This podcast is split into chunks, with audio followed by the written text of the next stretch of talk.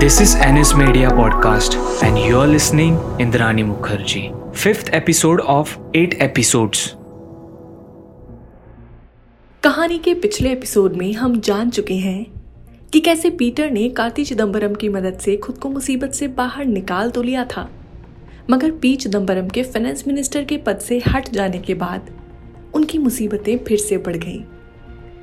इंद्राणी एक नई ज़िंदगी में अब पूरी तरह से रम चुकी थी और उसे काफ़ी वक्त भी हो चुका था। अब इंद्राणी भूल चुकी थी, वो अपना पास्ट जो उसने कभी जिया था, और वो सारी पुरानी यादें अब धुंधली होने लगी थी। ज़्यादातर बातें तो याद ही नहीं थी, और जो याद थी वो बस यूँ ही कच्ची पक्की। मगर भूल जाने से सच खत्म नहीं हो जाता। वो कभी ना कभी किसी ना किसी वजह से वापस लौटकर आपके सामने ज़रूर आता है। और ऐसा ही हुआ इंद्राणी के साथ। अब सब कुछ अच्छा चल रहा था। इंद्राणी की फैमिली लाइफ हो या उसकी प्रोफेशनल लाइफ सब कुछ बिल्कुल स्मूथ चलता जा रहा था। तभी अचानक कुछ ऐसा हुआ कि इंद्राणी फिर से अपने पास्ट में लौट गई। उसे वो सब याद आने लगा था। मानो, वो यादों का शीशा जो धुंधला पड़ चुका था, उसे एकाएक किसी ने साफ़ कर दिया हो। मानो, वो वक्त जिसे इंद्राणी भूल जाना चाहती थी, जिसे वो न जाने कितना दूर बहुत पीछे छोड़ आई थी, वो फिर से वापस आ गया हो। इंद्राणी उन सब चीज़ों से बहुत अलग, आगे आ चुकी थी। और एक दिन अचानक इंद्राणी को एक लेटर मिला। ये लेटर इंद्राणी के लिए गुवाहाटी, यानी उसके होम टाउन से आया था। और ये लेटर उसके बच्चों, शीना बोरा और मिखेल बोरा ने लिखा था। जी हाँ इंद्राणी और सिद्धार्थ दास के ये बच्चे, जिन्हें वो अपने माँ बाप के पास छोड़कर अपने सपने पूरे करने मुंबई आ गई थी। और मुंबई आकर अपनी नई ज़िंदगी में वो इतनी उलझ गई कि वो बिल्कुल भूल गई कि उसके दो बच्चे भी हैं।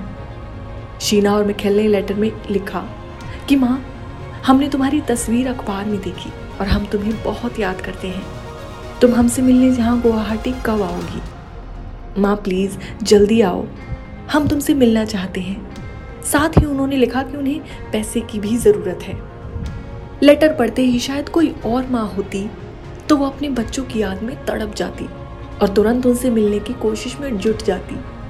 मगर इंद्राणी के केस में ऐसा नहीं था। वो दिल से नहीं, दिमाग से सोचने वाली महिला थी। और वो जानती थी कि अपनी ज़िंदगी में जैसे तैसे बहुत कुछ झेल कर और बहुत कुछ सेक्रीफाइस करके वो इस मुकाम तक पहुँची है। दौलत और शोहरत के नशे में चूर इंद्राणी ममता को बहुत पीछे छोड़ आई थी। वो इस आलीशान और बेहतर ज़िंदगी को किसी भी कीमत पर खोना नहीं चाहती थी। लेटर पढ़ते ही इंद्राणी शौक में आ गई और अपने बच्चों से मिलने के बारे में सोचने की जगह सोचने लगी कि कहीं ये सब किसी को पता न चल जाए। उसे डर सताने लगा था कि अगर उसके पति पीटर मुखर्जी को ये बात पता चल गई तो उसका फ्यूचर खतरे में पड़ सकता है। और अब वो सोचने लगी कि क्या करे जिससे ये बात यही की यही दब जाए, किसी के सामने ना आए।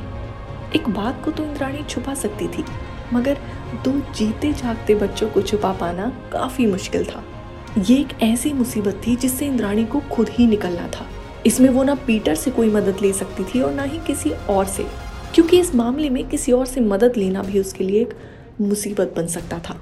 उसने डिसाइड किया कि अब वो इस मुसीबत से खुद ही निकलेगी।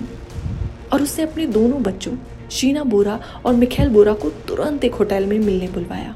यहाँ उसने उन दोनों से एक डील की।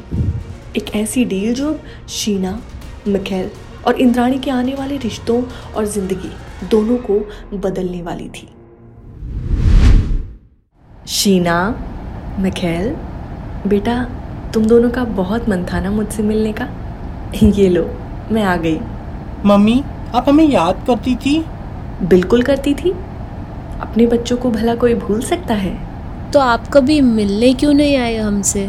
आपको पता है हम कितने परेशान थे। आई एम सॉरी बेटा मैं यहाँ बहुत ज़्यादा बिज़ी थी। अच्छा सुनो मुझे तुम लोगों से कुछ ज़रूरी बात करनी है तो ध्यान से सुनना। क्या बात? देखो, इस शहर में मुझे या मेरे पास्ट को कोई नहीं जानता। यहाँ आकर मैंने दूसरी शादी कर ली थी, पीटर मुखर्जी से। और पीटर का और मेरा एक बेटा भी है। मैं नहीं चाहती उसे सिद्धार्थ, मेरे और तुम दोनों के रिश्ते के बारे में कुछ भी पता चले। तो तुम लोग किसी को कुछ नहीं बताओगे। समझे?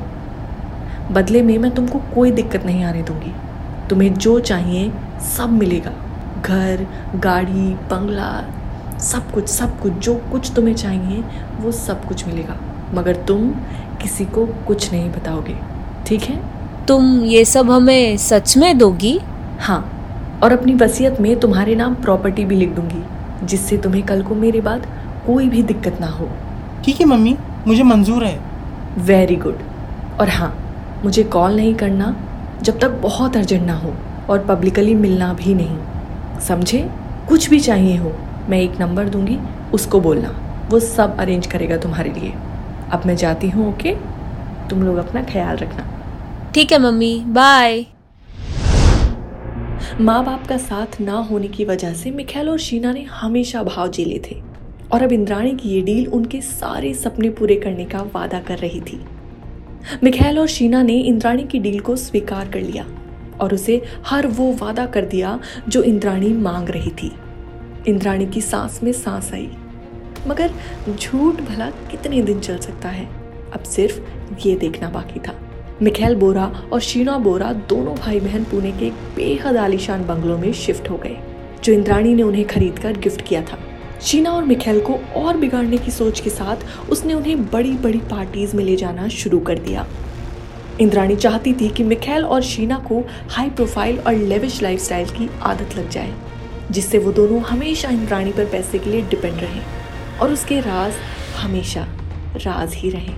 कभी किसी को पता न चले। अब तक सब कुछ उसके प्लान के अकॉर्डिंग ही चल रहा था।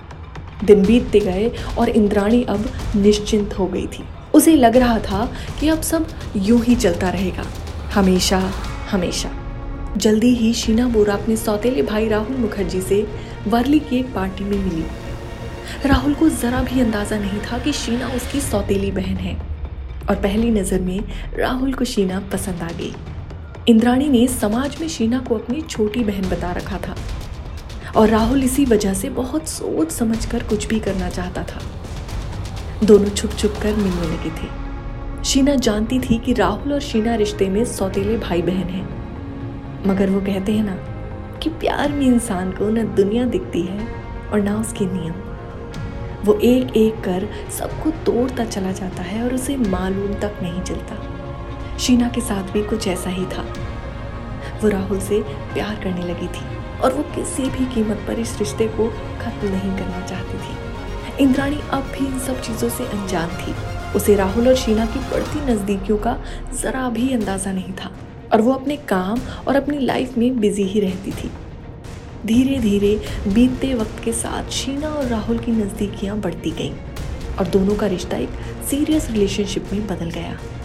और एक दिन वो हुआ जिसका इंद्राणी को हमेशा से डर था। शीना और राहुल एक साथ बैठकर बातें कर रहे थे कि तभी शीना बोली राहुल तुमने कभी मुझसे कुछ झूठ बोला है? ये कैसा सवाल है शीना? और अचानक तुम ऐसा क्यों पूछ रही हो? अरे तुम जवाब दो ना राहुल प्लीज़ और सच बोलना बिल्कुल सच। मैं तुमसे हमेशा सच बोलता हूँ बेबी आज भी सच ही बोलूँगा। मैंने तुमसे कोई झूठ नहीं बोला कभी नहीं बोला और आगे भी नहीं बोलूँगा आई प्रॉमिस अच्छा अब ये तो बताओ तुम ऐसा क्यों पूछ रही हो? क्योंकि मैंने तुमसे झूठ बोला है बहुत बड़ा झूठ। मगर अब मैं और झूठ नहीं बोल सकती। मैं थक गई। अरे अरे क्या हुआ Sheena?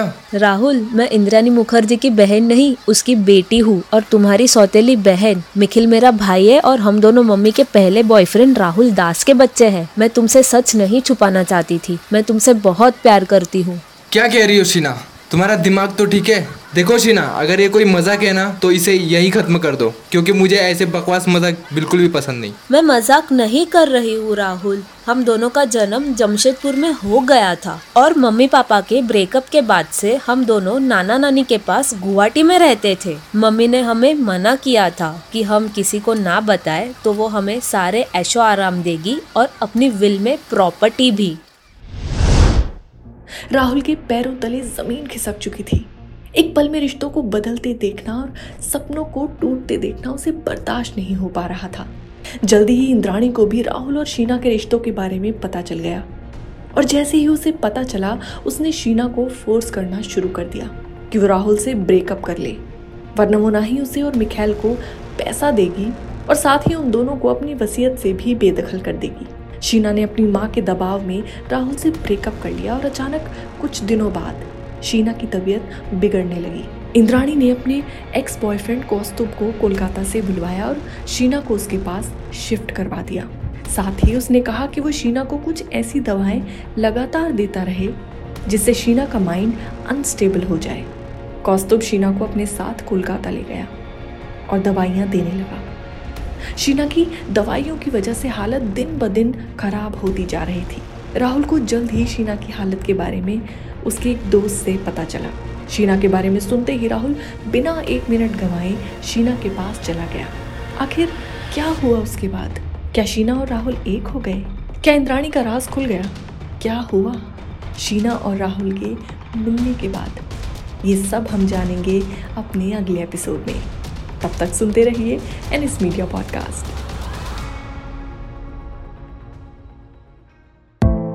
You are listening Indrani Mukherjee only on N S media podcast. Written and voice over by Tusharika Sharma. Sound design by Mohinder Rathore. Subscribe to our channel on Jio Saavn app और wherever you listen to your podcast for feedback mail us on N S media podcast at the rate Gmail dot com की tuning on every Friday for new episodes